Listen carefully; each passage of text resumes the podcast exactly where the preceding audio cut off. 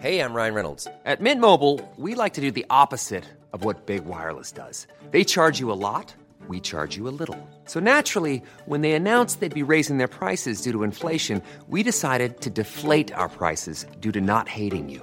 That's right. We're cutting the price of Mint Unlimited from $30 a month to just $15 a month. Give it a try at mintmobile.com slash switch. $45 upfront for three months plus taxes and fees. Promo rate for new customers for limited time. Unlimited more than 40 gigabytes per month. Slows. Full terms at mintmobile.com.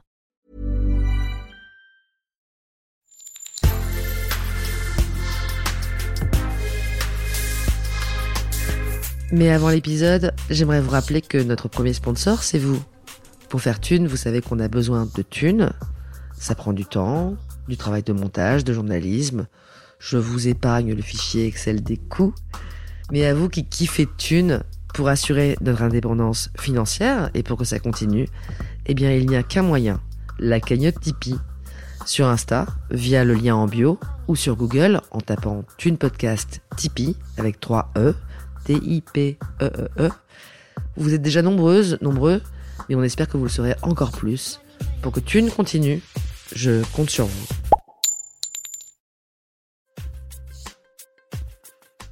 Thune, le premier podcast intime sur l'argent.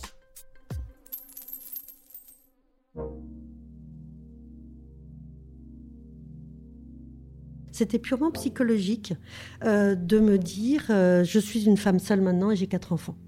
Et ça, je pense que comme j'étais pas non plus complètement au courant du patrimoine de mon mari, j'ai eu un poids, enfin une, une véritable angoisse de me dire tout retombe sur mes épaules aujourd'hui et je ne sais pas comment je vais pouvoir les élever. Et donc je me suis jetée à cœur perdu dans le travail, pas tant pour me distraire, hein, mais vraiment pour pouvoir gagner de l'argent.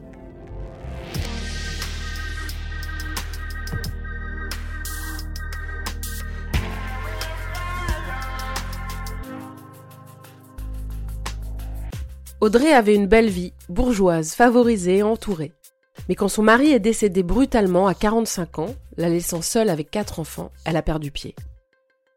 Au-delà de la perte, terrible, elle nous raconte l'immersion brutale et pas vraiment souhaitée dans les comptes bancaires d'un être cher, les disputes autour de l'héritage, l'inquiétude souvent irrationnelle de ne pas s'en sortir.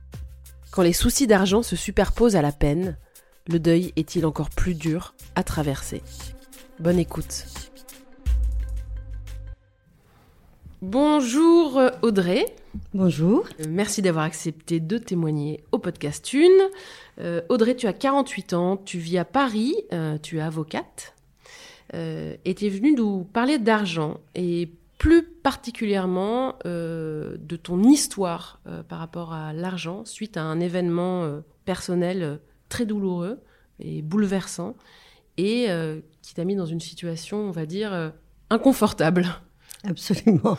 Euh, à la suite de, cette, euh, de cet événement qu'on va qualifier qui est la mort de mon époux, euh, très brutal, une crise cardiaque dans la nuit, j'ai été face à des problèmes financiers, plus des problèmes, j'allais dire, bancaires, qui étaient tout à fait inattendus pour moi. Pourquoi est-ce que tu as accepté de témoigner? À ce podcast Euh, il m'importe de témoigner auprès d'autres personnes qui pourraient vivre la même chose et auprès des gens qui ne connaissent pas et qui ne vivront heureusement pour eux pas la même chose, de la réalité de ce que c'est qu'une perte brutale. Euh, une perte brutale, c'est sûrement tout aussi douloureux qu'une perte au bout d'une longue maladie, mais les conséquences immédiates ne sont pas préparées à l'avance. Et, et ça, c'est quelque chose dont on parle assez peu. Il y a des choses que les gens n'envisagent pas. On, on voit la douleur, on voit tout ça, mais on ne voit pas les conséquences pratiques de ce type de, de, de perte. Avant de revenir sur euh, ta situation familiale au moment du drame, on va remonter un petit peu plus loin. Quand tu étais petite, euh, dans quel milieu est-ce que tu as grandi? J'ai grandi dans un milieu extrêmement privilégié, dans le 16e arrondissement, et sans aucun problème d'argent. C'est d'ailleurs ce qui m'a permis, ce milieu et cette famille, de, de pouvoir m'en sortir au moment euh, de la perte de mon mari.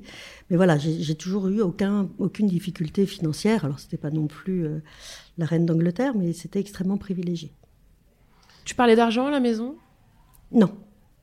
Non, euh, c'est un milieu très catholique. Euh, chez les catholiques, en général, c'est un peu vulgaire de parler d'argent. Et puis, mes parents avaient une relation assez saine à l'argent. Euh, C'était pas un sujet. Tu as grandi, tu t'es mariée, Euh, est-ce que le sujet de l'argent était un sujet euh, qui te préoccupait, dont tu parlais davantage, d'autant que tu es devenue avocate, donc c'est quand même un sujet qui est présent chez les avocats? Oui, alors effectivement, une fois que je me suis installée et que je me suis mariée, d'abord l'argent était moins évident puisque c'est nous qui survenions à, à, nos besoins et on a rapidement eu des enfants, donc ça a coûté cher. Et en plus, le sujet était réel avec mon mari, parce que mon mari venait d'une famille qui était euh, relativement euh, angoissée, parce que j'enrobe un peu la chose, mais en tout cas euh, un petit peu très préoccupée par l'argent, dont il ne manquait pas d'ailleurs. mais du coup, mon mari est un peu arrivé bec et ongles en avant lorsqu'on s'est marié, pour un peu, j'allais dire, dans une relation un peu de défiance par rapport à l'argent. Et à tel point que quand on s'est marié, deux jours avant, euh, on a eu un gros différent parce qu'il voulait absolument faire un contrat de mariage euh, pour une séparation de biens. Ce que je ne comprenais pas du tout, parce que pour moi, quand on se marie, c'est une communauté à partir du moment où on commence à fonder une famille. Et je lui disais même que je trouvais ça particulièrement injuste parce que si je devais travailler un peu moins pour m'occuper des enfants, etc., euh, il était particulièrement injuste qu'au bout du compte, euh, ben, je, je, je, n'ai que ce que j'ai pu gagner parce que j'ai contribué à la famille. Donc ça a été un sujet assez, assez vite, assez tôt dans notre relation. On n'a pas fait de contrat de mariage et j'ai gagné sur la communauté. Et au final, c'est plutôt pas mal, non euh, Moi, je trouve que c'est. Oui, oui, oui. Vu les circonstances, ça a été extrêmement euh, heureux pour moi. Oui. Effectivement. Mais. Ça t'a protégé Ça m'a protégé parce que sinon, euh, en fait, cet argent, l'argent dont j'ai hérité allait globalement beaucoup plus à mes enfants, ce qui était mm. très bien, mais ce qui m'aurait pas permis de les élever comme je les élève aujourd'hui parce que j'ai un besoin financier, de trésorerie financière. Donc, déjà, donc, effectivement, avec ton mari un sujet euh, existant, un sujet. Oui, ça devient un sujet. Ça devient un sujet. Vous avez accumulé combien d'années de vie commune? 18 mariés et 20, euh, même 21 euh, en tout. Et donc pendant ces 18 années ou ces 21 années, l'argent est de plus en plus un sujet C'est un sujet récurrent C'est un sujet de discorde mm, C'est un sujet de discorde au début du mariage pendant au moins une dizaine d'années, j'allais dire, euh, mais véritablement au début du mariage, où on a essayé de d'instaurer euh, une véritable égalité. On a créé un compte commun. Sur le compte commun, on, participait vraiment au, au à un pourcentage égal au centime près, euh, parce que ça évitait justement les, les, discussions qui me semblaient plutôt être liées à, à mon mari qu'à moi-même. Mais voilà, on a instauré ça pour créer un climat un peu plus euh, détendu euh, à la maison. Mais c'était un sujet. Je, crois même que c'était le principal sujet de discorde. Non pas que mon mari était euh, radin ou quoi que ce soit, ce n'était pas du tout le cas. Il était très généreux, mais il avait une défiance qui lui avait été inculquée par sa famille. Tu me dis que vous faisiez 50-50 sur le compte commun, mais ça veut dire que vous aviez à peu près les mêmes non, justement, types de pas 50-50. Ah. On prenait le, le salaire qu'on touchait chacun on voyait à peu près la, proportion, enfin, on faisait une proportion, et là-dessus, on participait au compte commun en proportion de ce qu'on gagnait. D'accord, donc c'était une vraie équité. C'était une vraie équité, absolument. Et c'est d'ailleurs étonnant parce que ce compte commun devait marcher que pour en fait la vie quotidienne. Et très étonnamment, on n'avait pas mis les vacances dans la vie quotidienne. Et quand moi je prenais plus de vacances que lui parce que j'étais en entreprise, j'avais plus de vacances et j'emmenais les enfants en vacances. Et là, euh, très étonnamment, c'est moi qui payais tout. Parce que c'est là où, par moment, j'ai une relation à l'argent très particulière. Euh, je me disais, tu as la chance d'être en vacances. Euh, lui, il reste travailler, donc c'est à toi de payer les vacances. Ce qui était quand même sidérant. Je prends du recul parce que non seulement j'avais pas que la chance d'être en vacances, je m'occupais de mes enfants et, c'était des vacances pour la famille. Donc voilà. Déjà là, je me disais tiens, il y a un truc, euh, un truc bizarre dans mon raisonnement. Donc si on revient euh, cinq ans en arrière, hein, euh, avant que ton mari ne, ne décède, quelle est votre situation familiale? Quelle est votre situation financière? Du moins ce que tu en sais. J'étais pas euh, au courant, et ça a été mon gros problème, de la réalité de notre situation financière, parce que justement, mon mari, toujours dans cet esprit un peu familial de on, est méfiant par rapport à, l'étranger, euh, ne, m'en parlait pas. Et, moi-même, pour me protéger, pour que ce soit plus simple pour nous, je ne m'y intéressais pas. Euh, donc la situation familiale, on avait quatre enfants. L'aîné avait 17 ans et la dernière 4 ans, donc un certain écart. Situation financière plutôt euh, confortable, même si moi je vivais tout le temps à crédit, c'est-à-dire que j'avais toujours euh, un découvert assez important. Et ce que je ne savais pas d'ailleurs, très... je l'ai découvert après, c'est que mon mari euh, mettait de l'argent de côté sans me le dire. D'accord. Oui, dans un esprit de protection de la famille. Mais comme il savait que j'étais un peu dépensière, euh, voilà, sans me le dire, j'ai découvert qu'il avait mis une certaine somme de côté pendant des années. Une belle somme Oui, 75 000 euros, c'est déjà pas mal. Euh, donc voilà, moi j'étais en débit, euh, parce que j'ai toujours vécu euh, à découvert, mais la situation globale était plutôt, était plutôt bonne. Moi, à ce moment-là, j'étais avocate à mon compte parce que j'avais quitté l'entreprise dans laquelle j'étais principalement pour me- me- m'installer en tant qu'a- qu'avocat euh, à nouveau.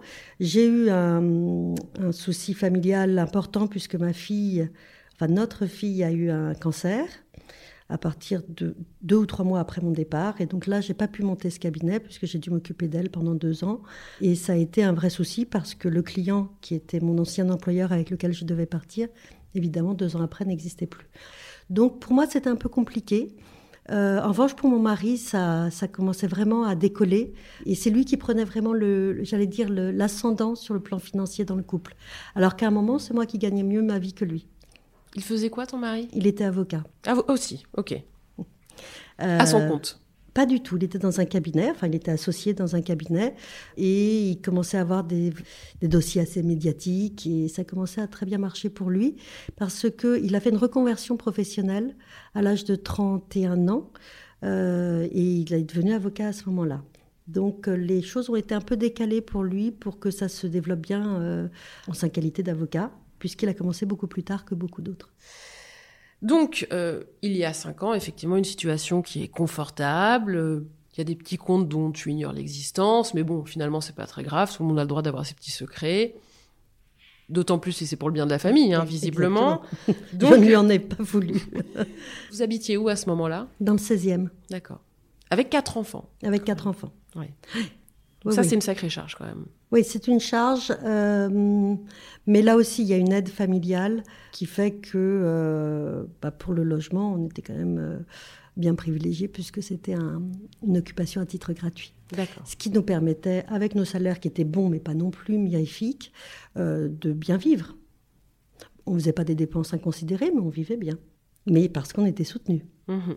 sur ce plan-là, qui effectivement, en général, le, le- le poste le plus important dans un, de dépenses euh, dans, dans une famille.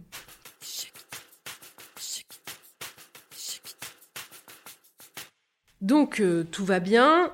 Et euh, malheureusement, donc, ton mari décède. C'est ça?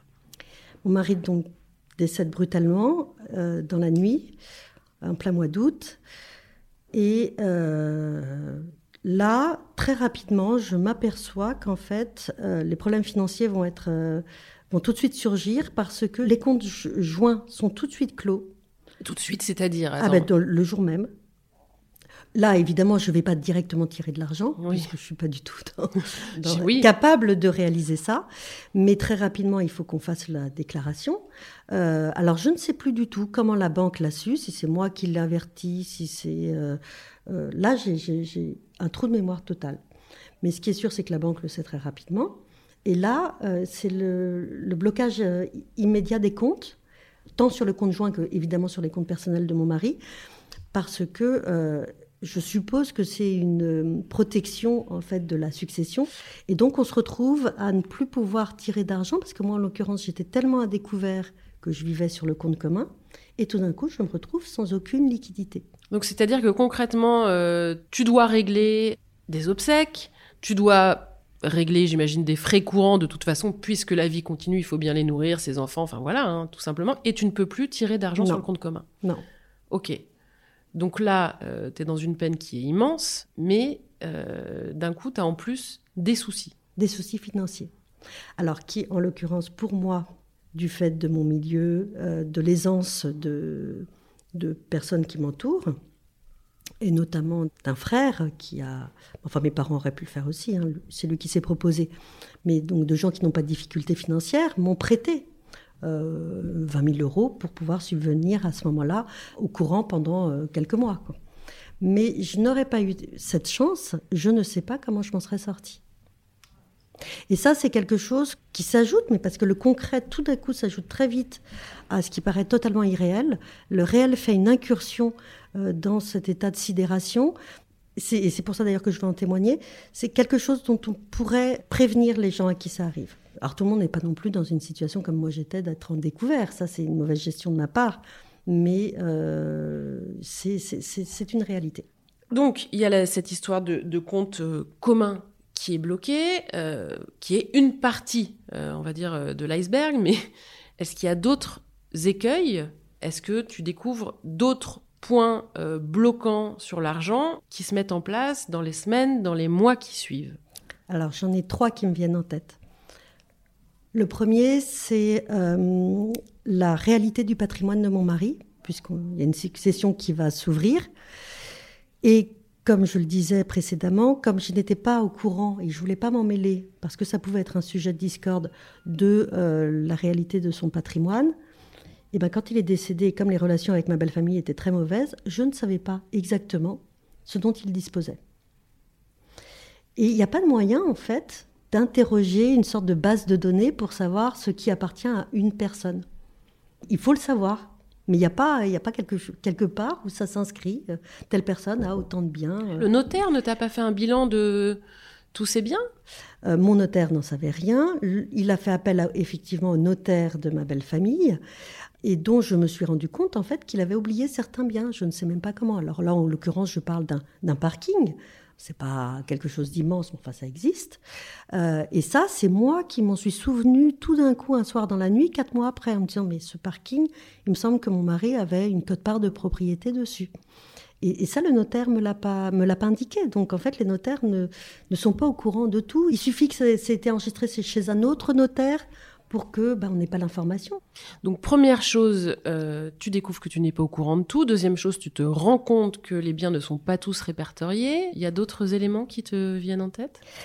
Alors, il y a un autre élément, mais qui là euh, est, plus euh, propre à, l'histoire de ma belle famille, c'est que j'ai pas eu du tout de, de non seulement pas d'aide, de coopération, mais même plutôt des bâtons dans les roues à ce moment-là. Euh, c'est un peu euh, encore un peu difficile de d'en parler sans avoir trop de, j'allais dire, de rancœur. Euh, mais effectivement, sur un patrimoine qui existait où mon mari était copropriétaire, enfin avait une cote-part, donc en l'occurrence c'est mes enfants qui en héritaient. il y a une tentative de montage financier de la part de ma belle famille, tendant à, les exclure à terme de la succession de mon beau-père.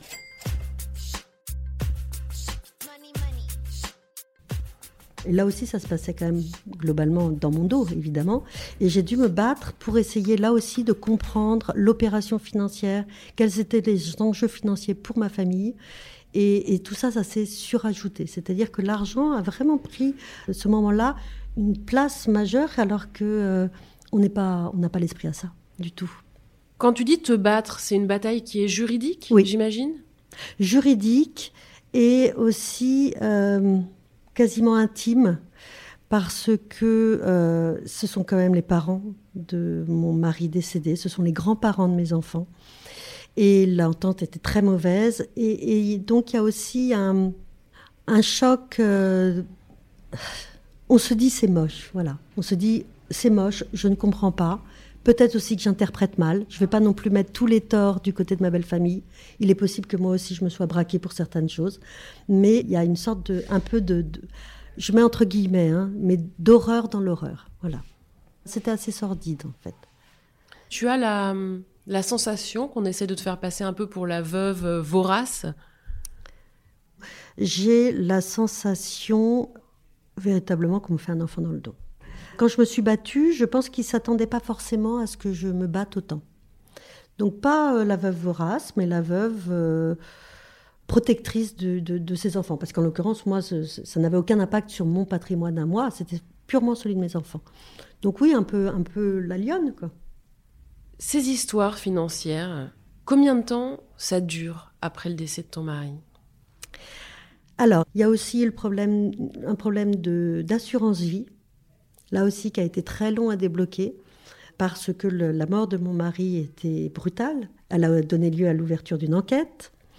Et donc les assurances dans ces cas-là sont un peu sont un peu frileuses, enfin en tout cas veulent absolument être assurées qu'il n'y a pas eu de, de cause autre qu'une cause euh, purement cardiaque. Enfin en gros ils soupçonnent que moi j'ai pu participer à la mort de mon mari. Donc, euh, donc là aussi, ça a été très compliqué parce qu'il me demandait beaucoup de pièces. Et là aussi, cet argent euh, a été très long à débloquer. Et il a fallu parler avec la banque, etc. Il se trouve que heureusement, là aussi, et, et, à nouveau, je dis à quel point je suis privilégiée, mon frère euh, travaille dans la banque et, et, a réussi à faire que la situation se débloque assez rapidement. Mais là, encore une fois, quelqu'un qui n'aurait pas cette chance-là, eh ben, ce sont, ça peut être des mois et des mois sans que l'argent soit débloqué. On est sur des montants qui sont importants? Là, c'est un montant important, oui. C'est un montant important parce qu'en fait, il couvrait un emprunt qui lui-même était lié à une succession où euh, mon mari avait à payer 60% de droits, puisque ce n'était pas une succession en ligne directe ou avec un lien familial. Donc c'était 60% de droits. Il a dû faire un emprunt qui était assez important. Et sur cet emprunt, il, euh, avait mis une, assurance vie et qui du coup a joué au moment où, eh ben, où il est décédé. Oui, oui, le montant était important. C'est pour ça que les banques faisaient très attention. C'était un double versement il y avait un versement d'un million pour rembourser l'emprunt et en plus l'assurance vie qui était de 750 000. Donc 750 000 effectivement qui allait tomber sur ton compte directement sur mon pour compte pour te permettre euh, d'élever tes enfants. Absolument.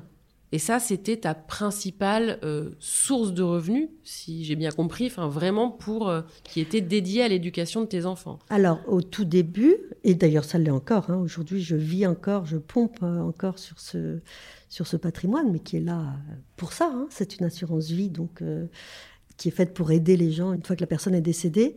Dans l'immédiat, ça a été ça qui m'a permis de, vivre, parce que je parlais d'une succession, c'est une succession sur un bien immobilier qui est un immeuble de rapport, donc qui rapporte de l'argent. Mais là aussi, ça a été très long de débloquer les fonds. Euh, ça a mis à peu près six ou neuf mois avant que je perçoive de l'argent de, cette, euh, de ce bien immobilier par le billet de loyer.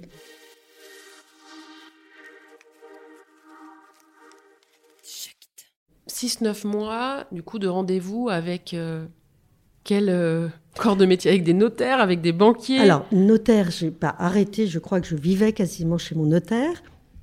Et aussi avec le gérant de l'immeuble. Et, et mon beau-frère et ma belle-sœur, avec qui ça se passait très mal. Parce qu'ils avaient tous un compte joint, là aussi, les trois. Sauf que quand moi je suis arrivée, il n'y avait plus de question d'être sur un compte joint. Il a fallu, je, on a voulu tous avoir notre compte particulier. Tout ça a pris beaucoup de temps. On savait plus trop où on était parce qu'il fallait tout tout répartir euh, sur quelque chose qui était commun. Donc, euh, les montants des assurances des uns et des autres qui n'étaient pas les mêmes. Enfin, voilà, tout ça, ce sont des, des choses qui s'ajoutent, se surajoutent, qu'on ne soupçonne pas du tout avant. C'est très chronophage, tout ça. Extrêmement chronophage. Comment tu fais pour continuer à travailler à côté, euh, continuer à t'occuper de tes quatre enfants euh, Comment tu traverses tout ça? Malgré le fait que j'ai euh, une assurance vie qui puisse me, me permettre d'envisager de, très sereinement l'avenir, en tout cas immédiat, et enfin à moyen et court terme, eh bien l'angoisse d'être seule à élever ses enfants, en tout cas pour moi, a été très prégnante. Rapidement, on m'a proposé de retravailler ce que j'ai accepté. Euh, j'ai retravaillé trois mois après le décès de mon mari, euh, énormément, probablement beaucoup trop tôt, parce que effectivement, ce, se greffait sur ce travail euh, bah, l'éducation des enfants et puis tous ces problèmes de succession. Et donc, je me suis littéralement, je pense, épuisée pendant des mois et des mois. Quand je dis épuisée, c'était vraiment, je me souviens, je je veux pas faire pleurer dans les chaumières, mais euh, quand je rentrais le soir, j'étais dans mon, dans mon bus et je pleurais, je pleurais, je pleurais. J'étais euh, à bout de force et je me disais serre les dents, serre les dents, serre les dents, euh, tu vas y arriver. Et j'ai eu une, une sorte un peu de prétention à vouloir absolument y arriver, à vouloir quasiment à ce que les gens me considèrent comme soit en, admiration totale par rapport à ma force, à mon courage, etc. Ce qui était une erreur magistrale puisque un an après la mort de mon mari, j'ai commencé à avoir des signes physiques très perturbants, de malaise, de, maux de tête qui n'arrêtaient plus et je suis tombée dans une dépression extrêmement profonde du jour au lendemain. C'est-à-dire qu'un soir, je me suis couchée, le lendemain, je me suis plus jamais levée.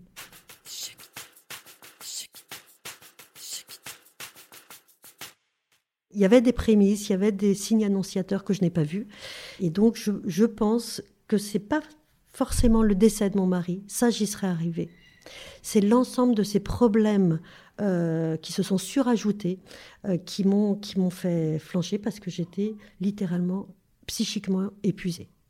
En fait, ça a été épuisant parce que c'était conflictuel avec ma belle famille, parce que aussi la, structure dans laquelle j'ai travaillé n'était pas une structure très équilibrante. Donc je me suis aussi épuisée au travail, pas tant par la quantité de travail que par la, la qualité des relations au travail. En fait, on est tout le temps en hypervigilance. Tout est tout le temps sujet à concentration, à préoccupation. Et d'ailleurs, c'est très étonnant. Quand je me couchais, je dormais, j'avais des, des somnifères. Et très étonnamment, je n'ai jamais mis mon réveil, absolument jamais, parce que je savais que le matin, je me réveillais, poum, comme ça, dans une angoisse, dans une hypervigilance. Et je n'ai jamais de moment de repos, de, de, de tranquillité d'esprit, jamais. Est-ce que tu as cru pendant cette période, à certains moments, que ta situation était catastrophique? Non, non, j'ai eu très peur de pas pouvoir subvenir à la vie de mes enfants, mais c'était pas rationnel en fait. J'avais pas fait de calcul de combien j'avais et de combien je pouvais dépenser ou quelles étaient mes dépenses. Il n'y avait aucun budget. C'était purement psychologique euh, de me dire euh, je suis une femme seule maintenant et j'ai quatre enfants. Et ça, je pense que comme j'étais pas non plus complètement au courant du patrimoine de mon mari, j'ai eu un poids, enfin une, une, véritable angoisse de me dire tout retombe sur mes épaules aujourd'hui et je ne sais pas comment je vais pouvoir les élever. Et donc je me suis jetée à cœur perdu dans le travail, pas tant pour me distraire, hein, mais vraiment pour pouvoir gagner de l'argent. Et ça a été le pire calcul de toute ma vie. Et ça a été une année où j'ai beaucoup plus gagné d'argent que l'année d'avant et l'année d'après, puisqu'après j'étais en dépression. Donc en plus, j'ai été très imposée par rapport à d'autres. Mais euh, je me suis rendu compte que euh, bah, j'ai perdu de l'argent même. J'ai payé pour travailler. Alors je mets les impôts plus le coût de la nounou. Hein. parce que comme j'étais plus là, etc., j'ai pris quelqu'un. Et bien en fait, ça a été, j'ai payé pour travailler. Donc ça n'a même pas été rentable. C'était une sorte de course en avant euh, mue par la peur. J'aurais dû prendre six mois, huit mois, réfléchir, calculer, et puis faire le temps du deuil. Et je me suis lancée à cœur perdu dans une activité qui, a été plutôt néfaste, même très néfaste. Dans ce genre de moment, c'est qui ton meilleur allié? C'est le notaire? Est-ce qu'il y a une dimension humaine du notaire? Est-ce qu'il peut t'accompagner un petit peu? Ouais Oui, oui. Mon notaire a été très bien. On a beaucoup travaillé, mais je ne me suis pas reposée sur lui. D'abord parce que la situation qu'il rencontrait avec ma belle famille, pour lui, c'était assez inédit. Et il était, assez était très étonné de l'état de ses relations familiales. Tout nous était beaucoup caché, donc on, cherchait, on fouillait. Euh, mon notaire n'était pas préparé à ça. Donc en fait, on a plus travaillé, j'allais dire, de conserve que, euh, que lui me conseillant complètement et moi en étant un peu l'écervelé de l'histoire. Est-ce que tu as réussi à avoir gain de cause, à avoir ce que tu voulais auprès de la belle famille, oui Oui. Oui, j'ai réussi à geler, j'allais dire, l'opération et à rester dans un statu quo. Et depuis, ça s'est plutôt calmé. Il y a eu une tentative après de euh, m'extorquer une petite chose chez le notaire. Hum, heureusement, comme je suis juriste, j'ai vu à peu près rapidement la supercherie. Et puis ça s'est arrêté là. Les relations se sont apaisées suite à ça? Oui, le temps. Le temps et la distance, ça fait que euh, ça va plutôt bien. Après, c'est pas chacun euh, reste un peu prudent dans son coin pour pas réanimer le, euh, rouvrir les hostilités. Euh, je disais que ça s'était plutôt apaisé, mais la dernière fois que j'ai vu mon beau-père, c'était donc chez, avec nos avocats respectifs, et très étonnamment, il ne, il n'a pas parlé de ses petits enfants, il a parlé des héritiers de son fils. Et j'ai trouvé ça très marquant parce que ça voulait dire à quel point l'argent définissait euh, les gens pour eux. C'est-à-dire que ces petits-enfants n'étaient que des héritiers. Alors il y avait aussi une méfiance, c'était un peu pour me toucher, me dire à quel point euh, euh, l'argent de ma belle famille aussi nous aidait à vivre aujourd'hui. Mais ça m'a ça m'a troublé parce qu'ils aiment forcément leurs petits enfants. Je leur reproche, je leur fais pas ce procès, mais ils, mettent, ils définissent les relations humaines à travers le prisme de l'argent. Mon mari aimait beaucoup ses parents, euh, mais ce sont des gens avec qui il n'arrivait à parler que sur euh, la gestion du patrimoine et la gestion de la succession future de mon beau-père. C'était très étonnant. C'était le, le, sujet sur lequel il se rejoignait parce que tous les autres sujets étaient empreints d'une pudeur, d'une gêne, d'une... Et, eh ben, et sur l'argent, il y avait une sorte de, tout d'un coup, de langage commun qui se, euh, qui se faisait. Et en fait, il se raccrochait même peut-être, probablement à ce sujet pour pouvoir encore se parler. Ah, c'est intéressant parce mm. que l'argent est souvent un sujet tabou et finalement là on est sur un cas où tu me dis il y a beaucoup de pudeur donc j'imagine beaucoup de tabou mais finalement l'argent la conversation principale liante entre générations. Absolument, ça ressemblait un peu à un ciment, ce qui les cimentait. Alors après, ça fait un peu Thénardier, je veux pas non plus trop, euh, trop noircir le tableau, même si je pense que j'ai quand même une certaine dose de, de, vérité dans ce que je dis, mais les choses sont toujours beaucoup plus compliquées que ça en, matière de relations familiales. Donc euh, c'est pas si manichéen, mais euh, oui, c'était assez étonnant.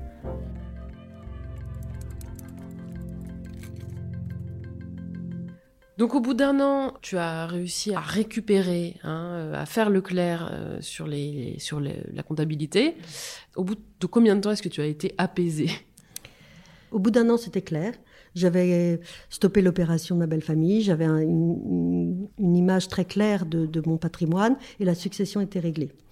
Euh, je dois ajouter à cela qu'il y avait aussi des problèmes d'ISF euh, avec un choix un peu cornélien pour moi de savoir la manière dont je réévaluais l'immeuble, parce qu'il faut évaluer, on ne le vend pas, donc c'est nous qui l'évaluons l'immeuble auprès, de auprès des impôts, n'aurait pas des répercussions sur l'ISF, et j'ai pris le choix d'être tout à fait clair sur ce sujet, qui n'était pas forcément un choix qui avait été fait auparavant. Donc là aussi, ça a été une vraie décision euh, de ma part, parce que ça avait des conséquences financières. Mais je voulais être au clair euh, par rapport à l'administration fiscale, etc. J'avais demandé à un fiscaliste et il m'avait dit, il n'y a pas de... Je ne pourrais pas vous répondre noir ou blanc, ça dépend de votre euh, personnalité. Il y en a qui prennent le risque, qui veulent jouer avec ça, qui s'en fichent des, règles fiscales, et puis il y en a d'autres, c'est pas du tout leur qui prennent le risque de sous-évaluer. Oui, de sous-évaluer, mmh. d'avoir un redressement, mmh. pour parler clair et d'autres bah, à qui ça ne plaît pas parce qu'ils n'ont pas envie d'être euh, contrôlés, euh, ou alors parce que éthiquement ça leur plaît pas, etc. Mais euh, ça aussi, ça a été un sujet. voilà, j'y pense tout d'un coup parce que c'est un sujet éminemment financier, hein, les impôts. Ça aussi, il a fallu que moi je prenne des décisions qui étaient peut-être un peu autres que celles que mon mari ou ma belle famille avait prises dans une évaluation. Enfin voilà. Dans ton couple, la gestion des finances euh, incombait plutôt à toi ou à ton mari? Alors, sur euh, tout ce qui était déclaration d'impôts, etc., c'est lui qui s'y collait, j'allais dire, parce que euh, moi, justement, je n'avais pas de regard sur ses revenus fonciers.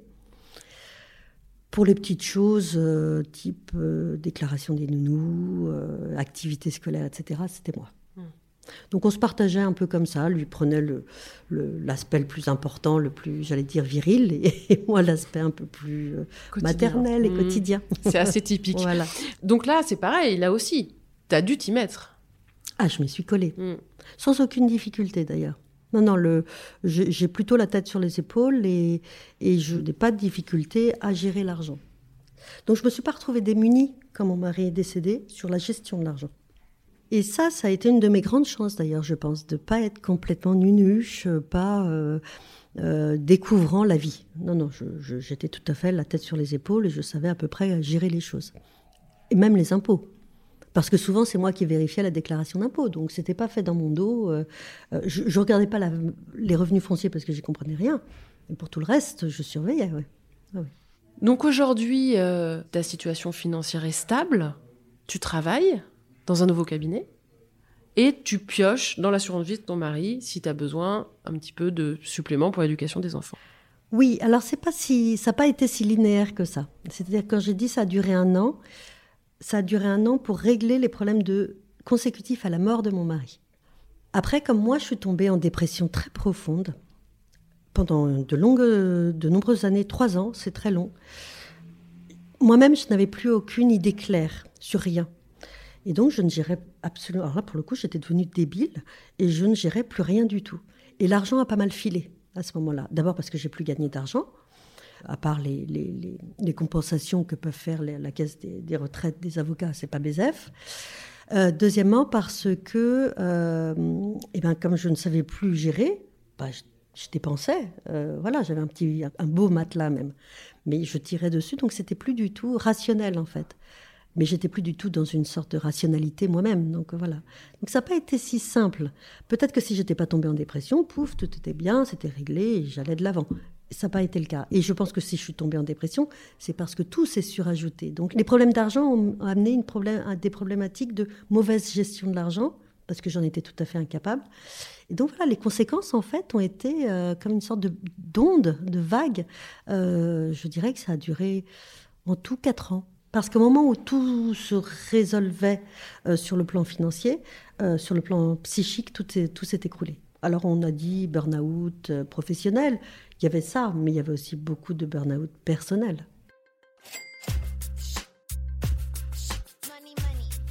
C'est drôle parce qu'au moment où je parle, je ne sais pas si c'est la perspective de cette émission, de manière tout à fait inconsciente. En tout cas, je me rends compte que ce week-end, j'ai passé, je pense, quasiment 15 heures à travailler sur mon budget, ce que j'avais jamais fait avant. Et là, j'ai tout mis, mais au carré, mais méga au carré, et avec la situation actuelle et comment je peux faire des économies et ce qu'il faut que je gagne en plus pour pouvoir mettre tout ça à l'équilibre. Et c'est parce que je vais beaucoup mieux et je me rends compte que de reprendre le contrôle sur ces problèmes purement financiers, c'est quelque chose qui, pour moi, est, important et, vecteur du, ben, d'un renouveau. Quoi.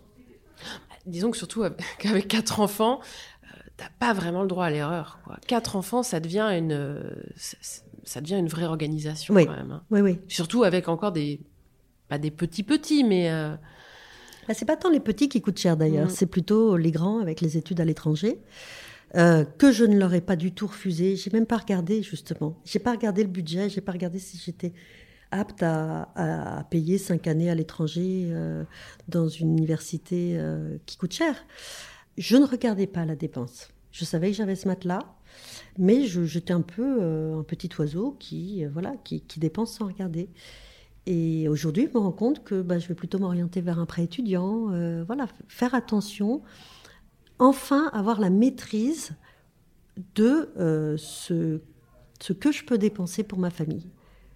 Éventuellement penser à investir, etc. Mais devenir en fait une petite femme, pas d'affaires, mais en tout cas gérer ma petite entreprise.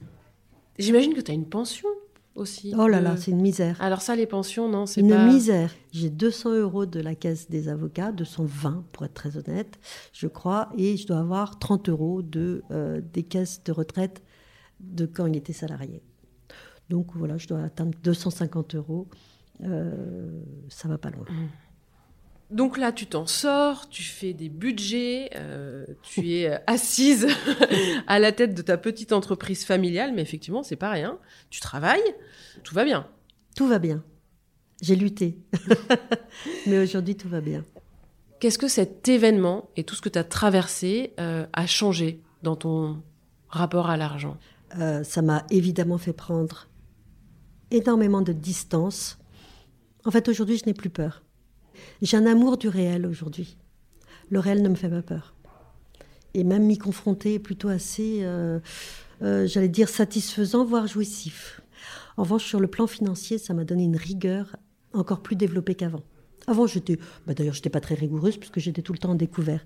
Aujourd'hui, j'ai un vrai, réel besoin d'être en maîtrise, euh, d'être en puissance par rapport à pas gagner beaucoup d'argent, hein, pas être en puissance financière comme on peut l'entendre, mais en puissance par rapport à la gestion de mes finances, d'être une vraie femme de tête.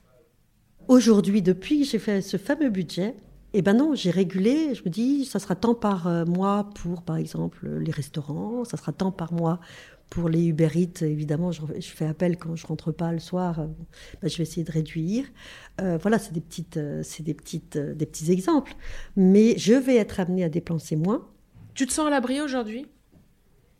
Non, parce que j'ai pas encore de revenus professionnels suffisants pour faire vivre ma famille. Et en fait, euh, je, foncier non plus. Euh, ils, sont, ils sont substantiels, mais ils ne sont pas suffisants pour les faire vivre dans les conditions dans lesquelles je les fais vivre et dans les conditions dans lesquelles ils ont toujours vécu. S'il faut réduire la voilure, on le fera. Mais euh, j'ai calculé que si je vis que sur ce petit matelas, bah, il y a un moment, le matelas, il n'existera plus, ça deviendra un tapis et ça ne deviendra plus rien du tout. Donc non, je ne suis pas complètement sereine. Euh, je sais qu'aujourd'hui, j'ai envie de, euh, le terme n'est pas très joli, mais de me défoncer pour, euh, ben, pour gagner de l'argent, en fait. C'est assez satisfaisant de subvenir soi-même aux besoins de sa famille, c'est-à-dire pas être rentier, mais avoir le résultat d'un travail. Et ce travail, ben, il est pour qui? Il est pour nourrir sa famille. Je trouve que c'est très satisfaisant. Est-ce que tu penses que les gens peuvent être préparés à ce type euh, d'événements et de situations? Mieux préparés en tout cas Je ferai deux réponses. La première, c'est que c'est un peu euh, la fable du savetier et du financier. C'est-à-dire que plus on est aisé financièrement, plus les problèmes financiers sont importants.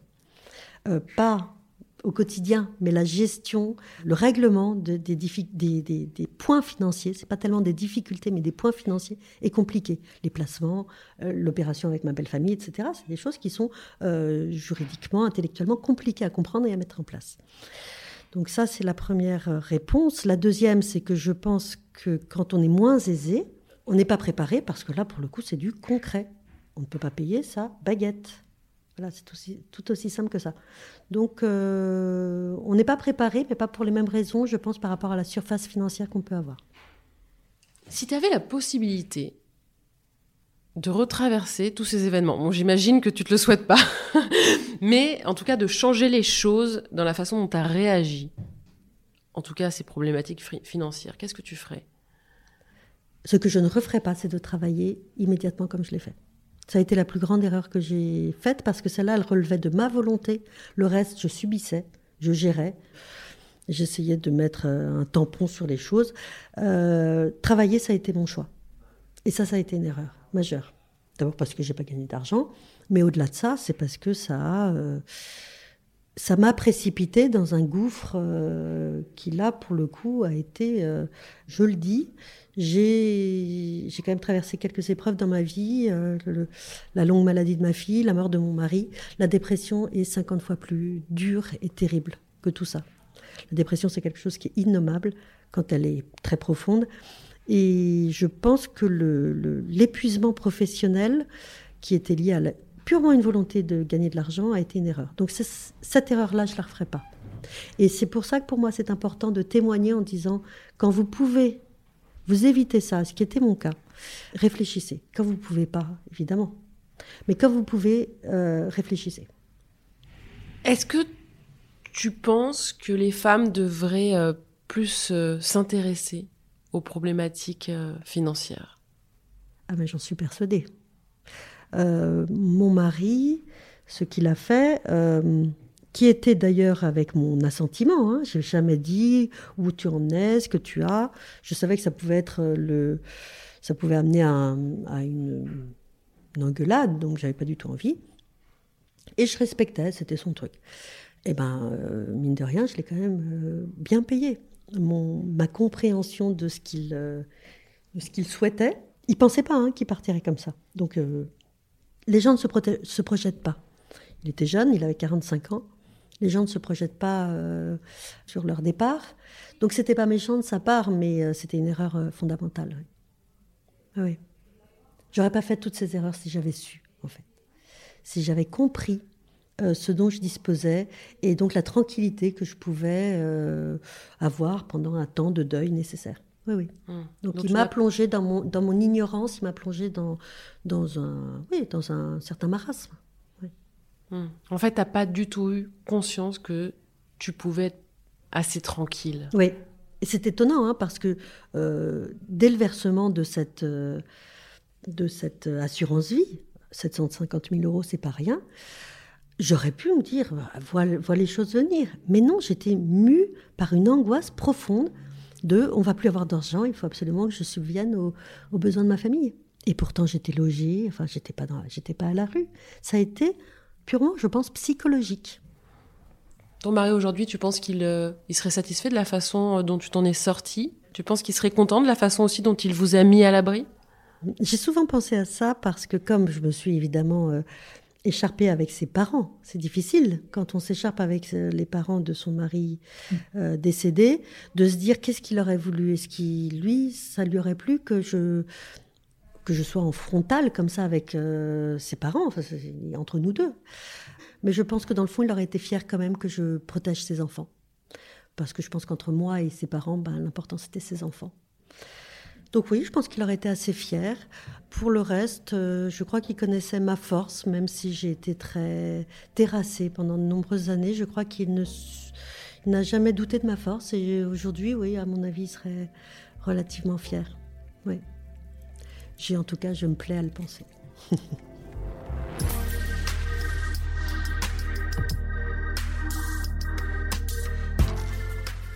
Voilà, vous avez encore écouté un épisode de Thune, un podcast de Laurence Velli et Anna Borel. Cet épisode a été réalisé par Laurence Velli, monté par Sidney Clazen et été accompagné par une musique d'Emma Bitson. Si vous aimez Thune, vous pouvez nous soutenir. Le plus simple, c'est des étoiles et des commentaires. Ça a l'air anodin, mais ça ne l'est pas. Pour nous contacter, vous pouvez passer par Facebook ou notre compte Insta. Nous avons aussi lancé une cagnotte Tipeee, parce que donner un peu de thune à thune, ça fait sens et on en a besoin pour continuer. Vous la trouverez dans le lien de la bio de notre compte Instagram. Merci et à très bientôt.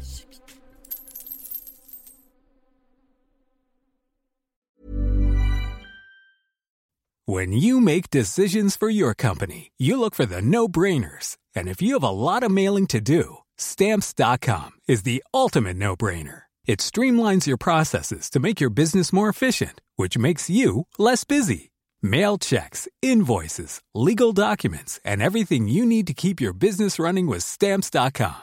Seamlessly connect with every major marketplace and shopping cart. Schedule package pickups and see your cheapest and fastest shipping options from different carriers. With rates up to 89% off USPS and UPS rates. And with the Stamps.com mobile app, you can take care of mailing and shipping wherever you are. Make the same no brainer decision as over 1 million other businesses with Stamps.com. Sign up with Code PROGRAM for a four week trial, plus free postage and a free digital scale. No long term commitments or contracts. That's Stamps.com. Code PROGRAM.